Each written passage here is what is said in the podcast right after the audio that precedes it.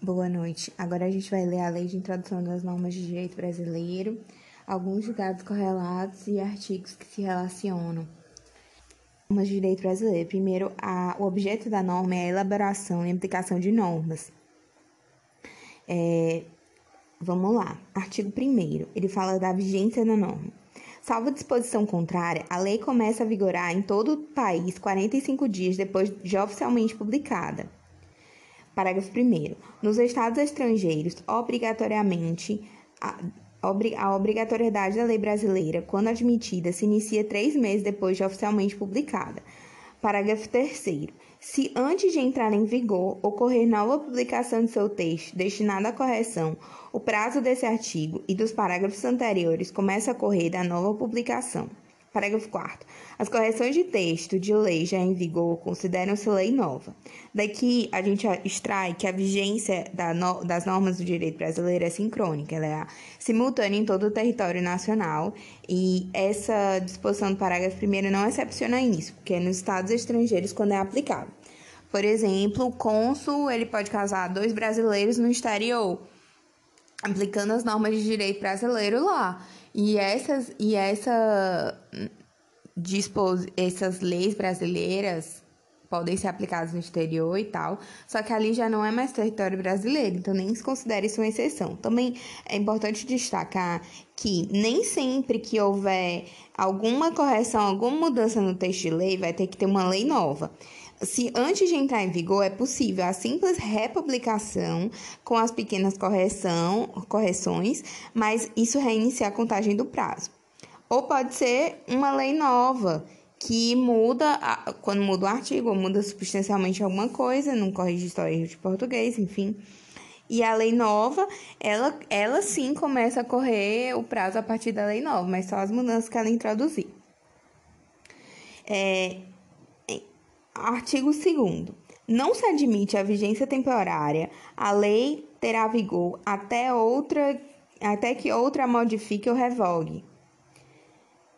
Não se destinando à vigência temporária, a lei terá vigor até que outra modifique ou revogue. É importante que se diga que revogar é a cessação da vigência. É diferente, por exemplo, da declaração de inconstitucionalidade que invalida a lei.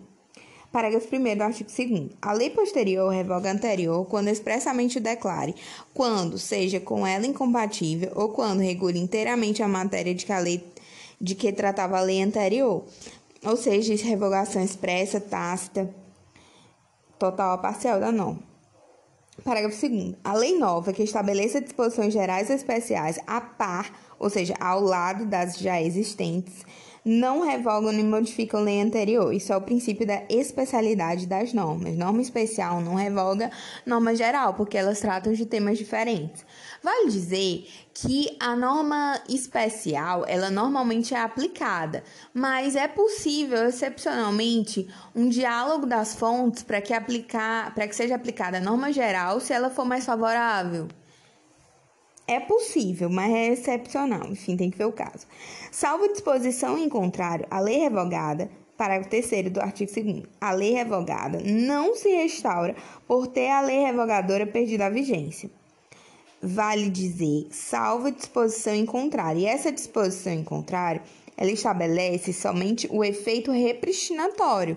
Ela não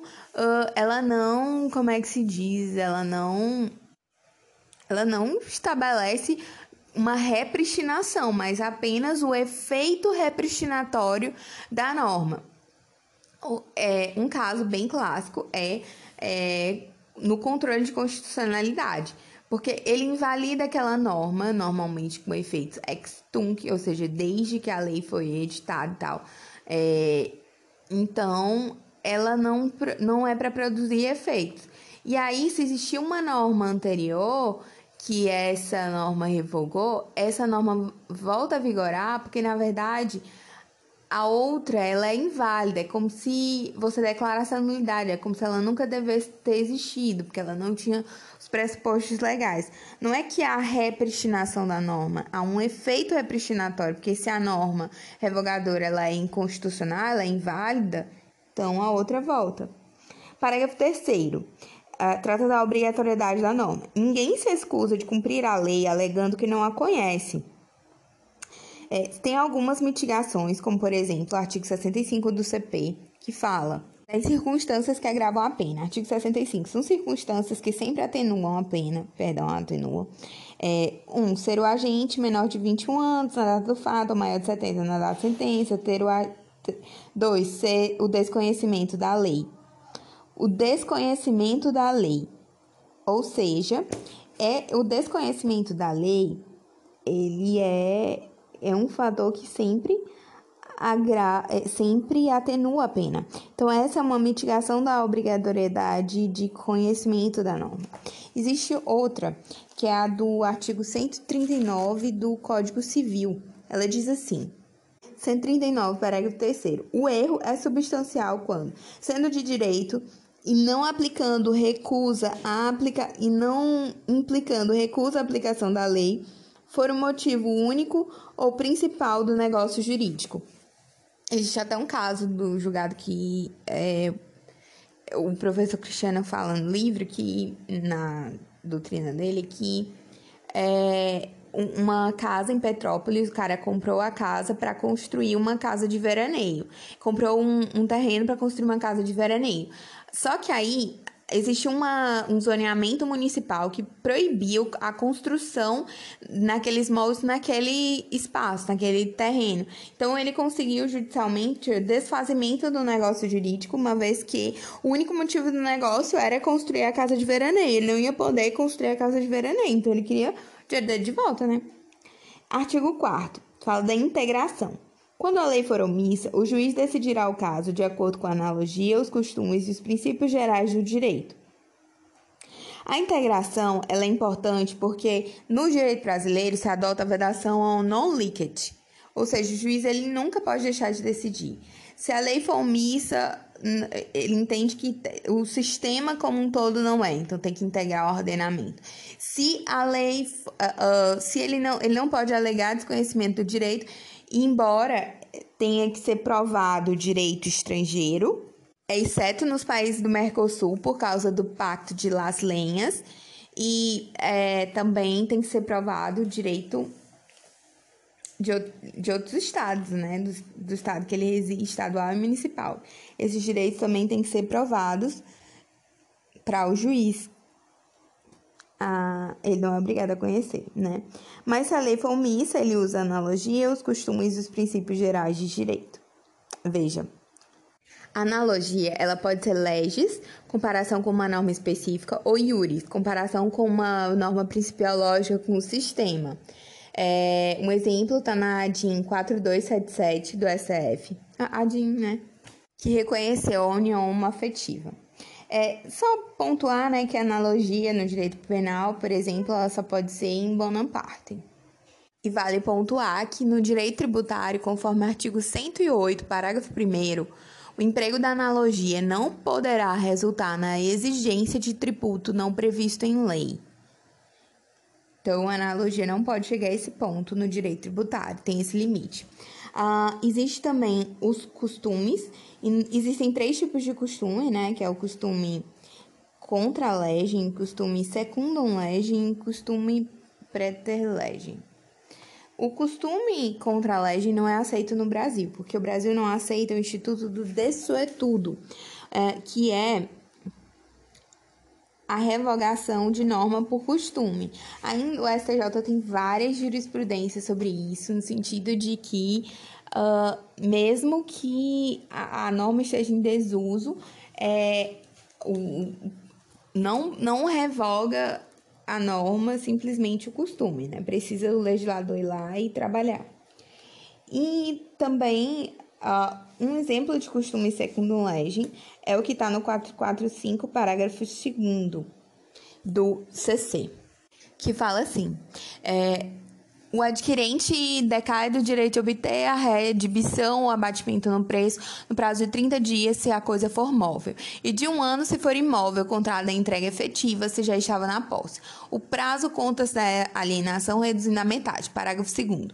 Tratando-se da venda de animais, o prazo de garantia por vícios ocultos serão os estabelecidos em lei especial ou, na falta desta, pelos usos locais, aplicando-se o disposto no parágrafo antecedente se não houver regras disciplinando a matéria. Os parágrafos antecedentes diz que, parágrafo 1º, quando o vício, por sua natureza, puder ser conhecido mais tarde, o prazo contar-se-á do momento que teve ciência até o prazo máximo de 180 dias, se tratando de bens móveis e de 1 ano para bens imóveis. Aqui, no caso da venda de animais, ele admite que o juiz, ante a inexistência de lei especial, que ele possa se valer dos usos e costumes do lugar. Isso é uma forma de costume secundum legis, ou seja, esse costume ele complementa a norma, ele ajuda a aplicar melhor a norma. E aí a gente já falou da analogia, dos costumes, agora os princípios gerais de direito. É importante dizer que esses princípios, eles não são norma, porque princípio é norma, né? Existe regra e norma, o Alex já falava disso, né? A norma regra, a norma princípio. Então, esses princípios gerais aqui que vão complementar são princípios informativos, são postulados do direito. São regras gerais que falam de não lesar ninguém, dar a cada um o que é seu e viver honestamente. Eles se distinguem dos princípios fundamentais do direito. Isso é muito importante de se lembrar. Vamos lá para o artigo 5º. Que fala de interpretação da norma. Artigo 5º. Na aplicação da lei, o juiz atenderá aos fins sociais a que ela se dirige e às exigências do bem comum. Na aplicação da lei, o juiz atenderá aos fins sociais. Isso, né, você pode entender como uma forma de instrução do juiz, né, que ele deve adotar uma interpretação teleológica, né. O STJ, no RESP 41110 de São Paulo, ele diz que a finalidade social, ele manda aplicar a finalidade social para a qual se dirige a norma. E esse RESP é um dos precedentes da Súmula 149 do STJ. O STJ, a súmula 149 é aquela que fala que a prova exclusivamente testemunhal não basta a comprovação da atividade rurícola para efeito de obtenção do benefício previdenciário. Ele diz que não é suficiente somente prova documental, conforme o artigo 55, parágrafo 3º da Lei 8.2.13 de 91, a comprovação para fins de concessão de benefício previdenciário para verbação do tempo de serviço deve ser feita mediante a apresentação de início de prova material. E um dos precedentes foi esse que fala, esse resto que a gente falou, que fala da finalidade social que se dirige à norma, né? Porque pelos interesses tutelados e tal, na questão da aposentadoria e do impacto que ela tem. Uma aposentadoria eventualmente mal concedida, enfim.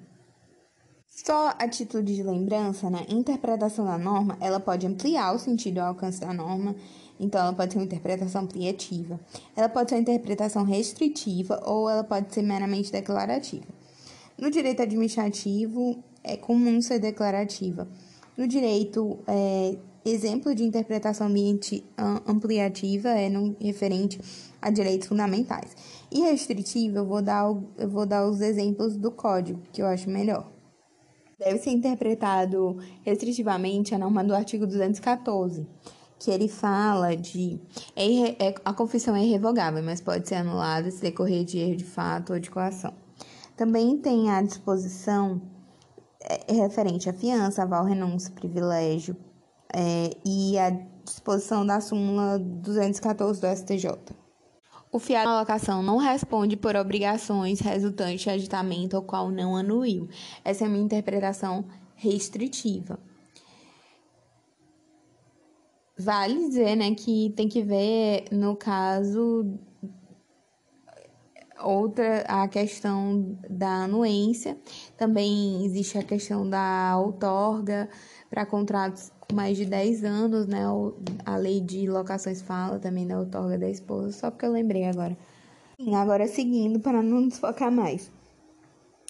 A gente já falou da interpretação da norma, né? Que o juiz fala no artigo 5º, ele atenderá aos fins sociais, às exigências do bem comum. E o artigo 6º agora, da aplicação da norma no tempo. A lei em vigor terá efeito imediato e geral, respeitado o ato jurídico perfeito, o direito adquirido e a coisa julgada. Esse é um princípio da irretroatividade da norma, né? Ela respeita, geralmente ela não retroage, mas ainda que ela retroaja, ela tem que respeitar, né, o ato jurídico perfeito, o direito adquirido e a coisa julgada.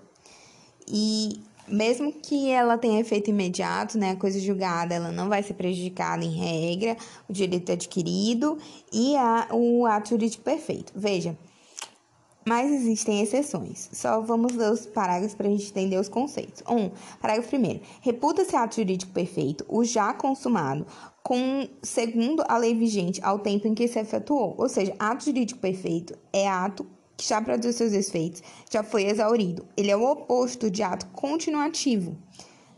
Vale entender que para o ato continuativo, o que acontece? Óbvio que a existência, a validade do ato, ele considera a norma em vigor ao tempo da celebração. Mas quanto à eficácia, é a norma atualmente em vigor, é a norma que, enquanto o ato está acontecendo, se a norma mudou, vai mudar, vai implicar no ato, entendeu? Eu vou ler aqui a disposição do 2035 do Código Civil, que fica claro. A validade dos negócios jurídicos e demais atos jurídicos constituídos antes da entrada em vigor desse Código obedece ao disposto nas leis anteriores referidas no artigo 2045. Os seus efeitos, produzidos após a vigência desse Código, aos preceitos dele se subordinam, salvo se houver sido prevista pelas partes determinada forma de execução. Parágrafo único. Nenhuma convenção prevalecerá se contrária a preceitos de ordem jurídica, de ordem pública, tais como os estabelecidos nesse código para assegurar a função social e os demais contratos. Ou seja, no caput do 35 fica muito claro essa questão quanto aos atos de ato continuativo, né? Que a norma em vigor ela é aplicável. Existe, né? Vamos seguindo para o parágrafo 2º. Consideram-se adquiridos os direitos que seu titular ou que alguém por ele possa exercer, como aqueles cujo começo do exercício tenha por termo fixo ou condição pré-estabelecida, inalterável a arbítrio de outrem. Então, o direito adquirido aqui é um direito patrimonial, ou seja, aqueles direitos que já estejam incorporados ao patrimônio, né, do titular. Vale dizer que o Supremo tem jurisprudência de que não há direito adquirido em face do poder constituinte, originário e nem derivado. As reformas da Previdência, a emenda complementar, a emenda constitucional 19, a emenda constitucional 41 tiveram impactos muito grandes. O Supremo criou esse entendimento e ele tem mantido coerente a jurisprudência no sentido de que realmente não há direito adquirido, embora exista crítica doutrinária. Por exemplo, o professor Cristiano Chaves de Farias, ele acha que, na verdade, não é certo isso, que ele só deveria, só não há direito adquirido em face do poder constituinte originário. O Supremo não aceita isso, e então a gente vai pelo que o Supremo diz. Parágrafo 3º. Chama as coisas julgadas ou caso julgado a decisão jurídica em que não caiba mais recurso. Existem casos clássicos, né, da flexibilização da coisa julgada. A gente sabe, né, da ação rescisória, que ela é possível em alguns casos. Mas existe uma limitação, né, à ação do rescisório. O artigo 975 do CPC fala: o direito à rescisão se extingue em 2 anos contados do trânsito em julgado da última decisão proferida no processo.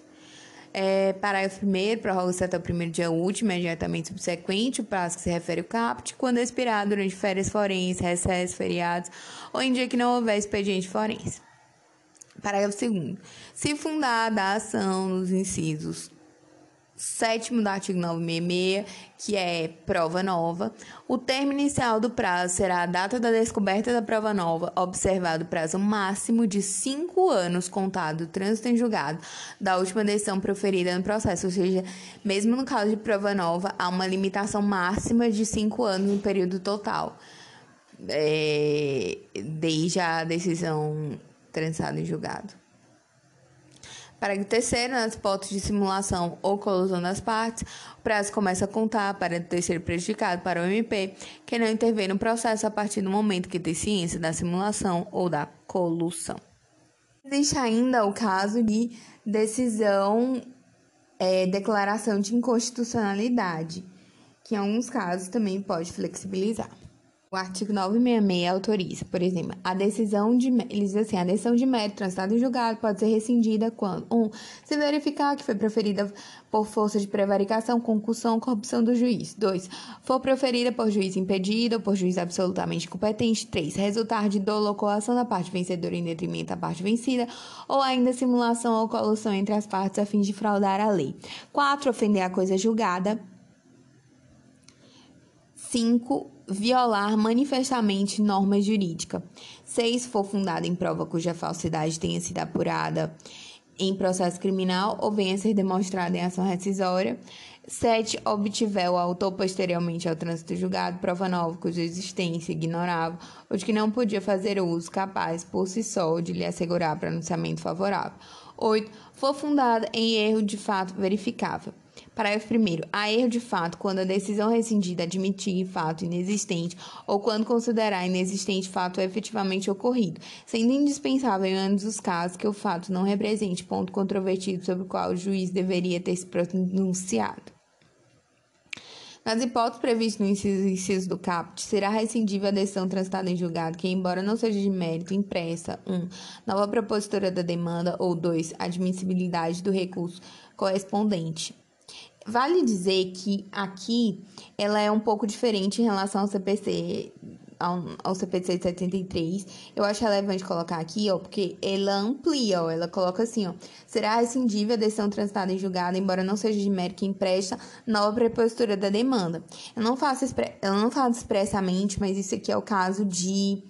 Isso aqui autoriza, por exemplo, a ação rescisória no caso de litispendência, preempção, e outras coisinhas que, de fato, não houve a coisa julgada material, porém, não se pode mais discutir aquela matéria. E aí é necessário uma ação rescisória para poder ver o que vai acontecer ou não. É uma coisa até que é uma inovação que eles chamam de coisa julgada processual, né? Por exemplo, a litispendência, quando ela extingue a ação por litispendência, se for uma coisa julgada processual. Por quê? Porque ela não é formal. Porque na coisa julgada formal, não existem condicionamentos para a repropositura de ação. E na coisa julgada processual, existem condicionamentos. A prova nova, a propositura da ação depende de prova nova. Enfim, agora voltando aqui à questão, à LINDB. A gente já descobriu o que é ato perfeito, o que é direito adquirido, o que é coisa julgada e as flexibilizações. Então, a lei nova, ela tem efeito imediato e geral, mas ela tem que respeitar o ato jurídico perfeito, direito adquirido e a coisa julgada. Mas existem flexibilizações, por exemplo, no direito adquirido, emenda constitucional. Não existe direito adquirido frente ao poder constituinte originário e derivado, segundo a jurisprudência do STJ. O respeito à coisa julgada, ele deve acontecer na lei nova, porém, se existir uma emenda à Constituição, por exemplo, e mudar, pode haver desrespeito. Enfim, e várias outras coisas. Agora, o artigo 7º, que fala da aplicação da norma no espaço. A lei do país em que for domiciliada a pessoa determina as regras sobre o começo e o fim da personalidade, o nome, a capacidade e os direitos de família. Parágrafo 1º. Realizando-se o casamento no Brasil, será aplicada a lei brasileira quanto aos impedimentos, jurimentos e as formalidades de celebração. Parágrafo 2º. O casamento de estrangeiros poderá celebrar-se perante autoridades diplomáticas ou consulares do país de ambos os nubentes. Parágrafo 3º.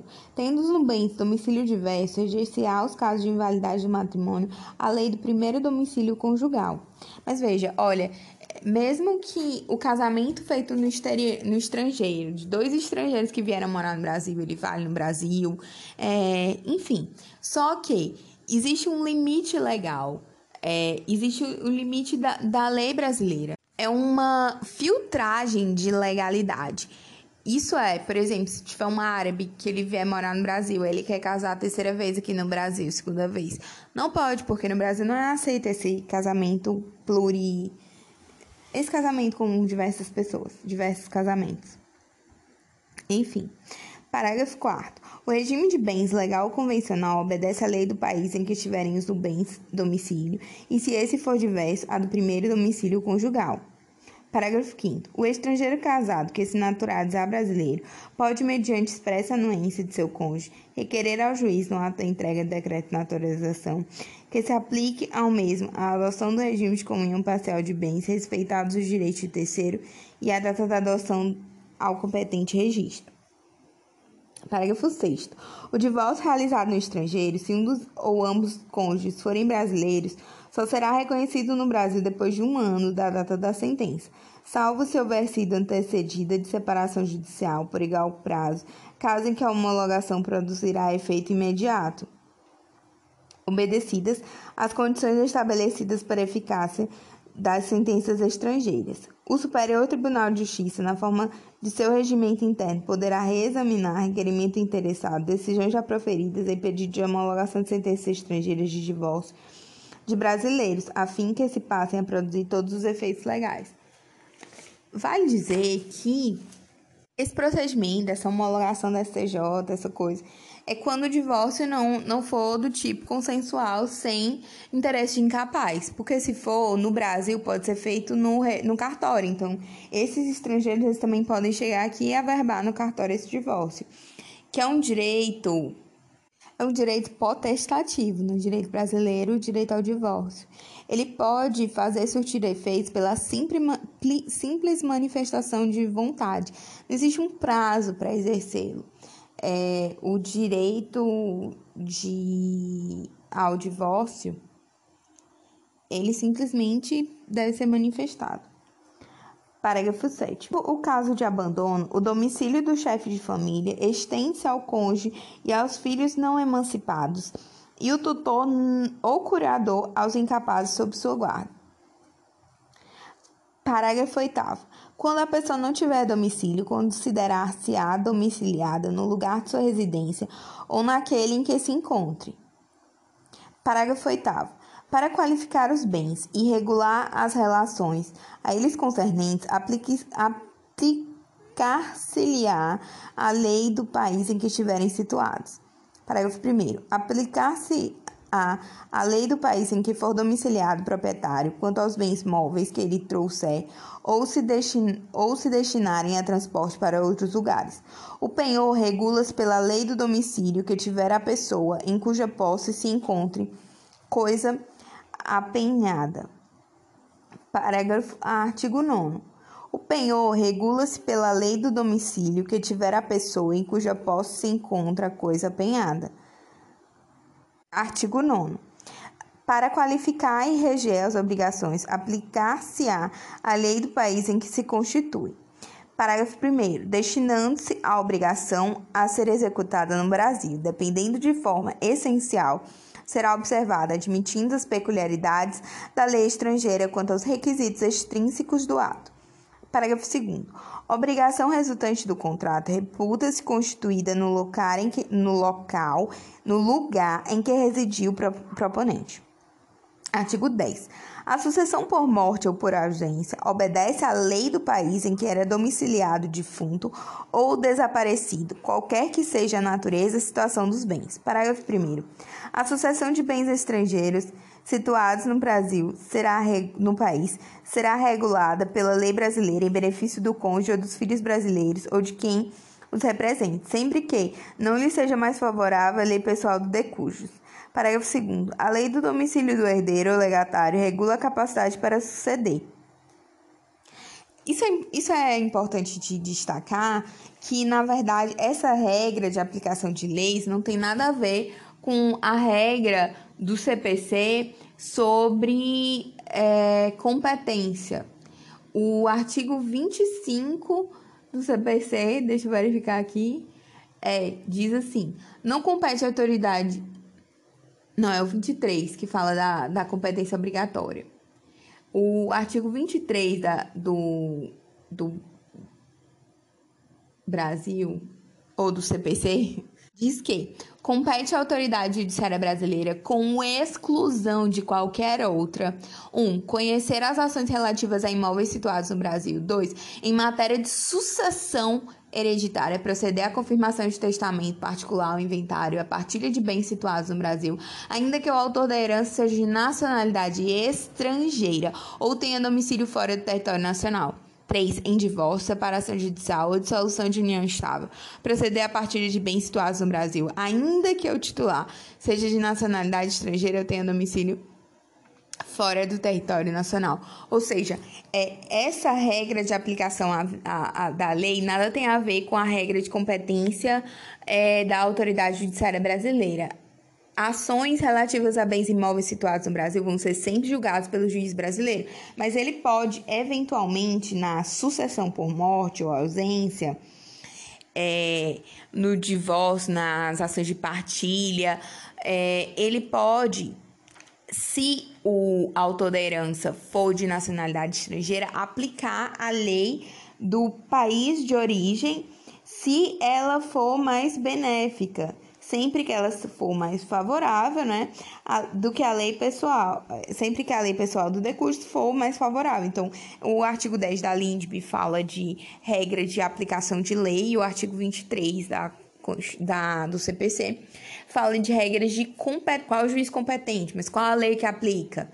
A lei, o juiz competente nas ações de imóveis, partilha, sucessão, essa confusão todas, são sempre o juiz brasileiro, com exclusão de qualquer outra. Porém, se o juiz brasileiro, ele pode eventualmente usar a lei estrangeira. Seguindo, artigo 11. As organizações destinadas a fins de interesse coletivo, como as sociedades e fundações, obedecem à lei do Estado em que se constituem. Parágrafo 1º. Não poderão, entretanto, ter no Brasil filiais, agências ou estabelecimentos antes de serem os atos constitutivos aprovados pelo governo brasileiro, ficando sujeitos à lei brasileira. Parágrafo 2º. Os governos estrangeiros, bem como as organizações de qualquer natureza que eles tenham constituído, dirijam ou hajam investido de funções públicas, não poderão adquirir no Brasil bens imóveis ou suscetíveis de desapropriação. Os governos estrangeiros podem adquirir a propriedade dos prédios necessários à sede de seus representantes diplomáticos ou dos agentes consulares. Artigo 12. É competente a autoridade judiciária brasileira, quando o réu domiciliado no Brasil ou aqui tiver, de ser cumprida a obrigação. Parágrafo 1º. Só a autoridade judiciária brasileira compete conhecer das ações relativas a imóveis situados no Brasil. Parágrafo 2º. A autoridade judiciária brasileira cumprirá, concedido o exequato e, segundo a forma estabelecida pela lei brasileira, as diligências deprecadas por autoridade estrangeira competente, observadas a lei dessa quanto ao objeto das diligências. A concessão de exequar as cartas rogatórias passou a ser de competência do STJ, segundo 105, inciso 1, a linha I da Constituição Federal. Vale dizer que o STJ ele pode conceder exequato até a decisões administrativas com força de decisão judicial. A possibilidade de homologação das decisões dos tribunais do Vaticano, por exemplo, é o que decidiu STF, Acórdão, Corte Especial, SEC 11962-Ex. Pode homologar o laudo arbitral estrangeiro de carta rogatória. A homologação do laudo arbitral não pode ser impugnada no território brasileiro, é o que decidiu a Corte Especial do STJ, no agravo regimental, no 14005 de São Paulo. O artigo 960 do Código Civil, parágrafo 3º do Código Civil, do CPC, diz assim: A homologação da decisão arbitral estrangeira obedecerá ao disposto em tratado e em lei, aplicando-se subsidiariamente às disposições desse capítulo. Então, se tiver tratado internacional, lei e tal, ele regula também. Importante que se diga. Outra coisa que eu achei relevante é porque também está na disposição da lei, né, aquele entendimento, que em relação ao divórcio consensual, ou mesmo decisão interlocutória de divórcio. O artigo 960, parágrafo 5º do NCPC diz assim: a sentença estrangeira de divórcio consensual produz efeitos no Brasil independente de homologação do STJ. E outra coisa também é que o STJ, ele concede o exequato, mas a execução é da primeira instância da Justiça Federal. Ele não executa o STJ. Artigo 3º. A prova dos fatos ocorridos em país estrangeiro rege pela lei que nele vigorar quanto ao ônus e aos meios de produzir, se não admitindo os tribunais brasileiros que a lei brasileira, que provas que a lei brasileira desconheça. Só para aproveitar, vou ler aqui os artigos moralizantes do CPC. 369. As partes têm o direito de empregar todos os meios legais, bem como os moralmente legítimos, ainda que não especificados nesse código, para provar a verdade dos fatos em que se funda o pedido ou a defesa e influir eficazmente na convicção do juiz. 376. A parte que alegar direito municipal, estadual, estrangeiro ou consuetudinário provar-lhe-á o teor e a vigência, e assim o juiz determinar. Mas veja, documentos oriundos do Mercosul não precisa, né? Porque o Mercosul já se presume pelo Pacto lá de Las Leñas.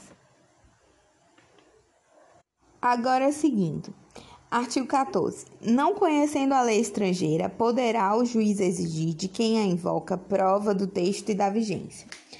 Artigo 15. Será executada no Brasil sentença proferida no estrangeiro que reúna os seguintes requisitos: haver sido proferida por juiz competente, terem sido as partes citadas ou haver legalmente verificado a revelia, ter passado em julgado ou estar revestida das formalidades necessárias para execução no lugar em que foi proferida,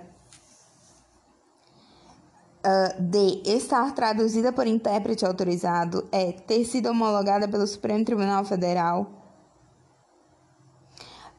Artigo 16. Quando, nos termos dos artigos precedentes, se houver de aplicar a lei estrangeira, ter-se-á em vista a disposição dessa, sem considerar-se qualquer remissão por ela feita a outra lei. Artigo 17. As leis, atos e sentenças de outro país, bem como quaisquer declarações de vontade, não terão eficácia no Brasil, quando ofenderem a soberania nacional, a ordem pública e os bons costumes. Artigo 18. Tratando-se de brasileiros, são competentes as autoridades consulares brasileiras para lhe celebrar o casamento e os mais atos de registro civil e tabelionato, inclusive o registro de nascimento e de óbito dos filhos de brasileiro ou brasileira nascidos no país da sede do consulado. Esse artigo 18, ele trata da aplicação da norma no espaço. Parágrafo 1º. As autoridades consulares brasileiras também poderão celebrar a separação consensual e o divórcio consensual de brasileiros, não havendo filhos menores ou incapazes do casal e observados os requisitos legais quanto aos prazos, devendo constar da respectiva escritura pública e disposições relativas à descrição da partilha dos bens em comum e a pensão alimentícia, e ainda o acordo quanto à retomada pelo cônjuge de seu nome de solteiro ou a manutenção do nome adotado quando se deu o casamento.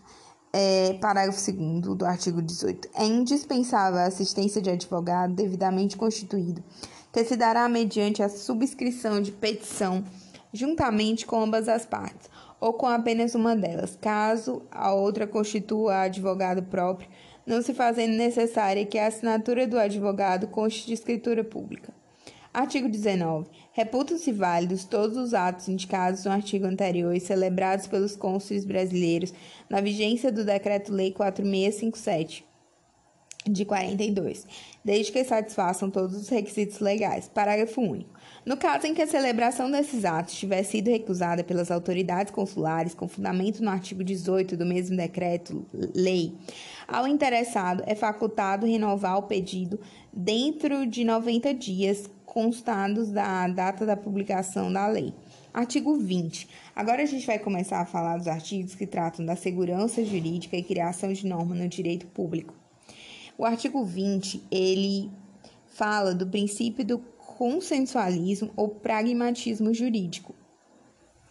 Ele diz assim: nas esferas administrativa, controladora e judicial, não se decidirá com base nos valores jurídicos abstratos, sem que sejam consideradas as consequências práticas da decisão.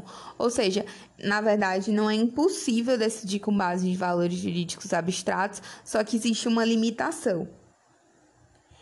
Parágrafo único. A motivação demonstrará a necessidade, a adequação da medida imposta ou a invalidação do ato, contrato, ajuste, processo ou norma administrativa, inclusive em face de possíveis alternativas.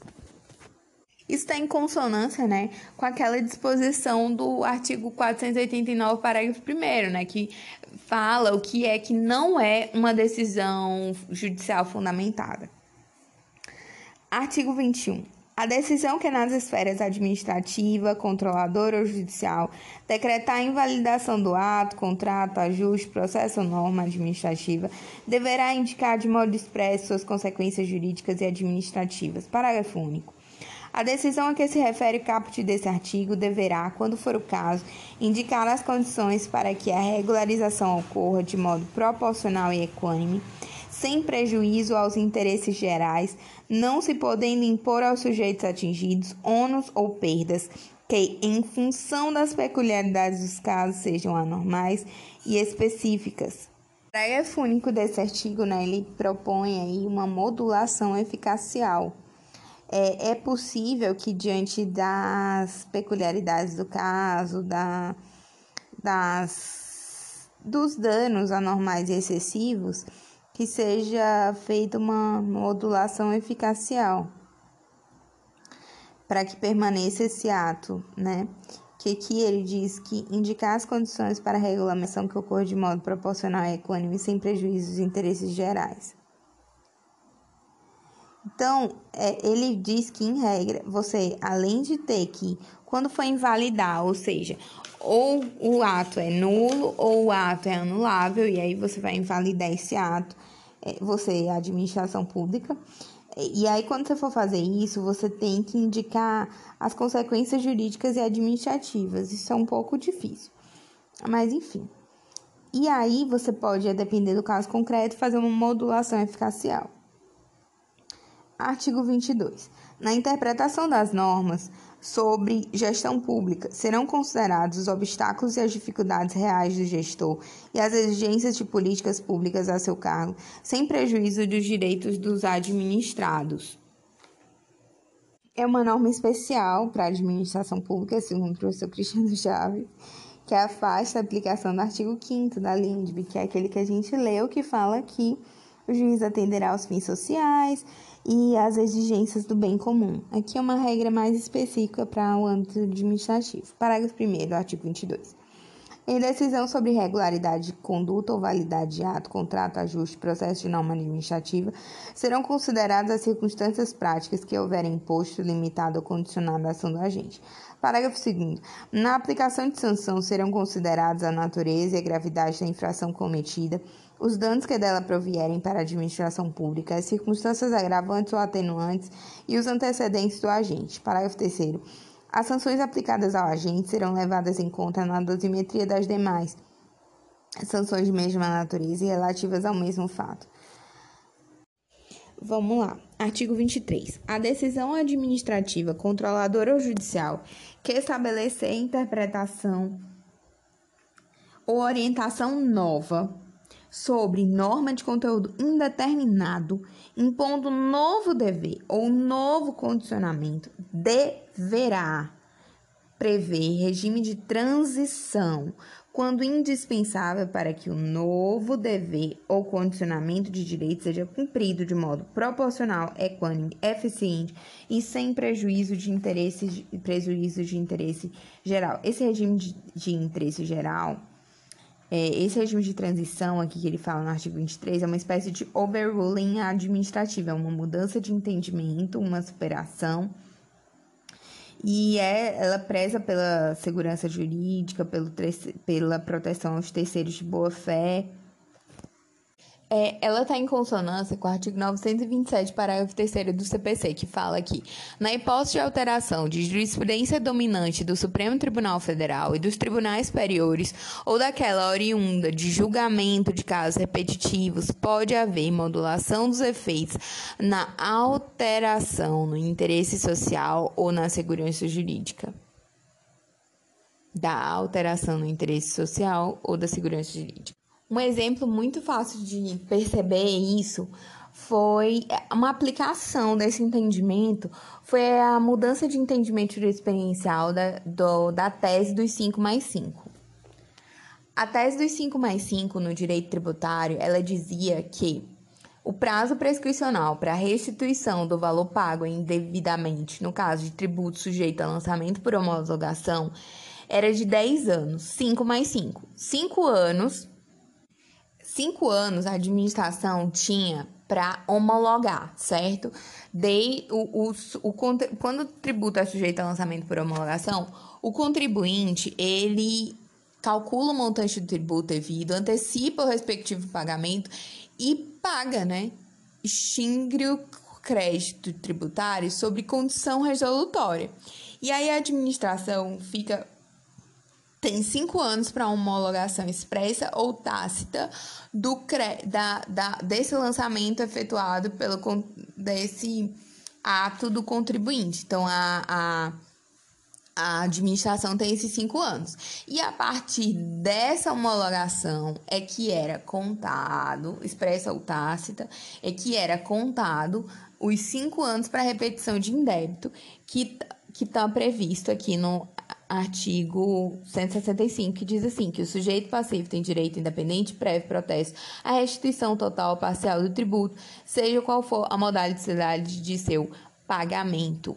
Contudo, no dia 9/6/2005, entrou em vigor a Lei Complementar 118. E o que é que diz a Lei Complementar 118? Ela diz que, para efeito de repetição de indébito, a extinção do crédito tributário ocorre no caso de tributo sujeito a lançamento por homologação no momento do pagamento antecipado. Veja, então, qual é o momento, qual é que se considera o momento da extinção do crédito tributário?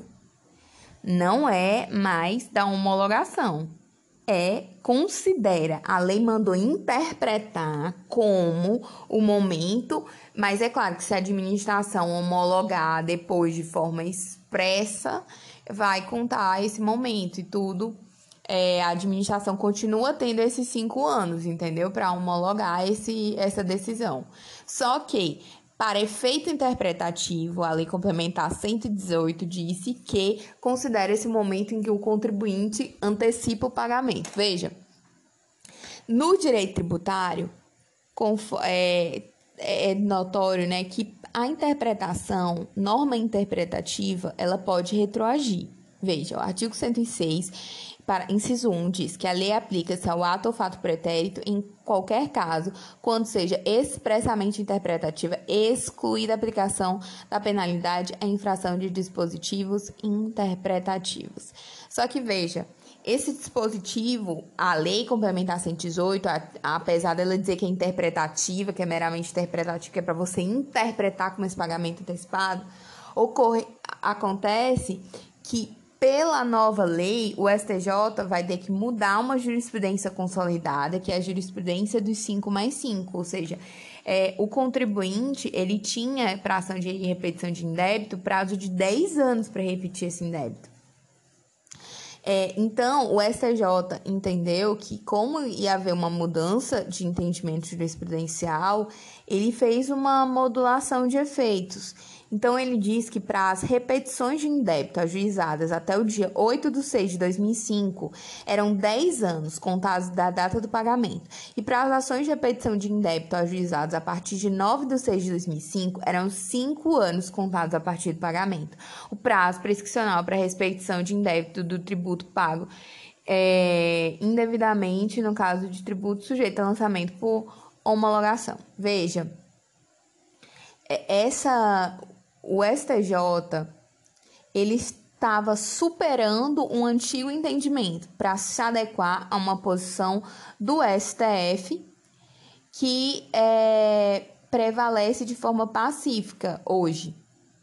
O STF diz que a Lei Complementar 118, o prazo foi de 5 anos do pagamento, ou então deve-se contar esses 5 anos. Isso aí o Supremo decidiu no Recurso Extraordinário 566621, pleno, julgado em 4/8/2011.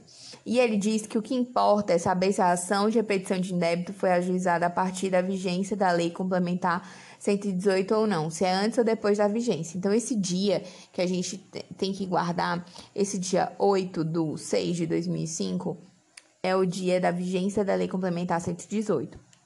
E como o STJ superou seu entendimento do 5+5, do entendimento dos 10 anos, ele entendeu que era necessário fazer esse recorte, fazer essa modulação. Não podia se aplicar a quem já tinha entrado quem já tinha ajuizado a ação, porque ia gerar um impacto, na verdade. E é isso. Vamos lá, seguindo. Artigo 24. A revisão nas esferas administrativa, controladora ou judicial quanto à validade do ato, contrato, ajuste, processo ou norma administrativa cuja produção já se houver completado, levará em conta as orientações gerais da época, sendo vedado que, com base em mudança posterior de orientação geral, se declarem inválidas situações jurídicas plenamente constituídas. Orientações gerais, interpretações, parágrafo único, Consideram-se orientações gerais, interpretações e especificações contidas em atos públicos de caráter geral ou em jurisprudência judicial administrativa majoritária e ainda as adotadas por prática administrativa reiterada de amplo conhecimento público. O que está falando é que a administração ela pode demorar a apreciar os atos, E pode demorar tanto que a norma, o entendimento muda. Entendeu? Então, o que ele diz? É que há uma ultraatividade da norma ou do entendimento na data. Veja, por quê? Porque ela não pode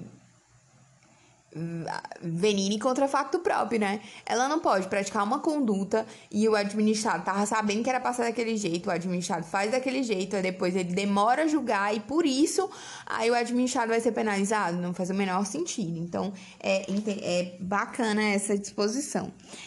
Mas ela não, óbvio, não pode gerar convalidação de atos inválidos. Não é isso que se está dizendo. Então, vamos para o artigo 26 agora, que o 25 foi vetado. O 26, ele é uma regra geral de TAC, Ele amplia, de certa forma, a legitimidade para a celebração do TAC em relação ao artigo 5º da Lei de Ação Civil Pública. Artigo 26. Para eliminar irregularidades, incerteza jurídica ou situação contenciosa na aplicação do direito público, inclusive no caso de expedição de licença, a autoridade administrativa poderá, após outiva do órgão público jurídico e, quando for o caso, após realização de consulta pública e presentes razões de relevante interesse geral, celebrar compromisso com os interessados observada a legislação aplicável, qual só poderá produzir efeitos a partir de sua publicação oficial. Parágrafo 1º. O compromisso referido no caput desse artigo buscará solução jurídica proporcional, equânime, eficiente, compatível com os interesses gerais. 3. Não poderá conferir desoneração permanente de dever ou condicionamento de direito. 4. Deverá prever com clareza as obrigações das partes, o prazo para seu cumprimento e as sanções aplicáveis em caso de descumprimento. Artigo 27. A decisão do processo nas esferas administrativa, controladora ou judicial poderá impor compensação por benefícios indevidos ou prejuízos anormais ou injustos resultantes do processo da conduta dos envolvidos, ou seja, é possível que haja compensação pelos benefícios indevidos ou prejuízos anormais, no caso de decisão no processo administrativo. Esse é o artigo 27, né? E ele tá falando aqui pra gente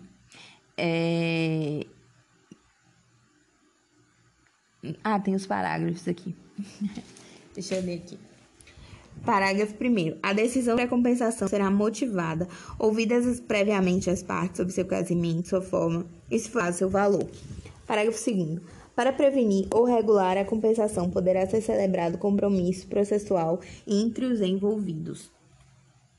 Isso também, esse compromisso processual, né, tá em regra, tá em consonância com o artigo 190 do CPC, né, que fala a cláusula geral de negócios jurídicos. E esse parágrafo 1º, que fala sobre ouvidas previamente as partes, né, ele está em consonância com o artigo 10 do CPC, né, que fala da decisão surpresa, vedação à decisão surpresa, agora também no âmbito das esferas administrativa, controladora e judicial. Não apenas conforme o CPC diz, mas em todas as três esferas, administrativa, controladora e judicial. Então, seguindo aí. Artigo 28. O agente público responderá pessoalmente por suas decisões ou opiniões técnicas em caso de dolo ou erro grosseiro. Isso aqui parece com aquelas decisões do STF sobre a responsabilidade do parecerista, né? Que ele entendeu dessa maneira. Eu acho que no MS 246... Não, é no MS aqui, eu anotei. MS 24631 do DF. Vale dizer que essa regra, ela não afasta a responsabilidade, a regra do artigo 37, a dupla garantia, a responsabilidade objetiva do Estado, não afasta nada disso. E também ela não é aplicável à magistratura, ao membro do MP, DP, Defensoria Pública, Advocacia Pública, porque eles têm regra própria na lei orgânica. Agora vamos lá, artigo 29. Esse artigo 29, a primeira coisa interessante sobre ele é que, na verdade, ele tem uma vigência diferida dos demais.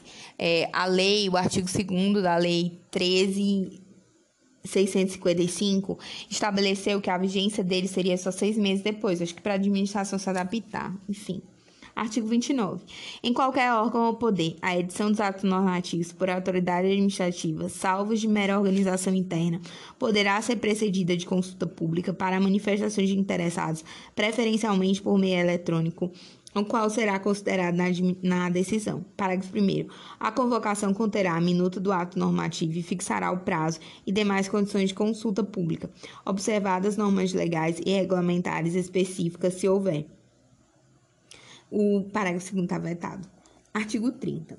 As autoridades públicas podem atuar para aumentar a segurança jurídica na aplicação das normas, inclusive por meio de regulamentos, súmulas administrativas e respostas a consultas. Parágrafo único. Os instrumentos previstos no caput desse artigo terão caráter vinculante em relação ao órgão ou entidade a que se destinam até ulterior revisão.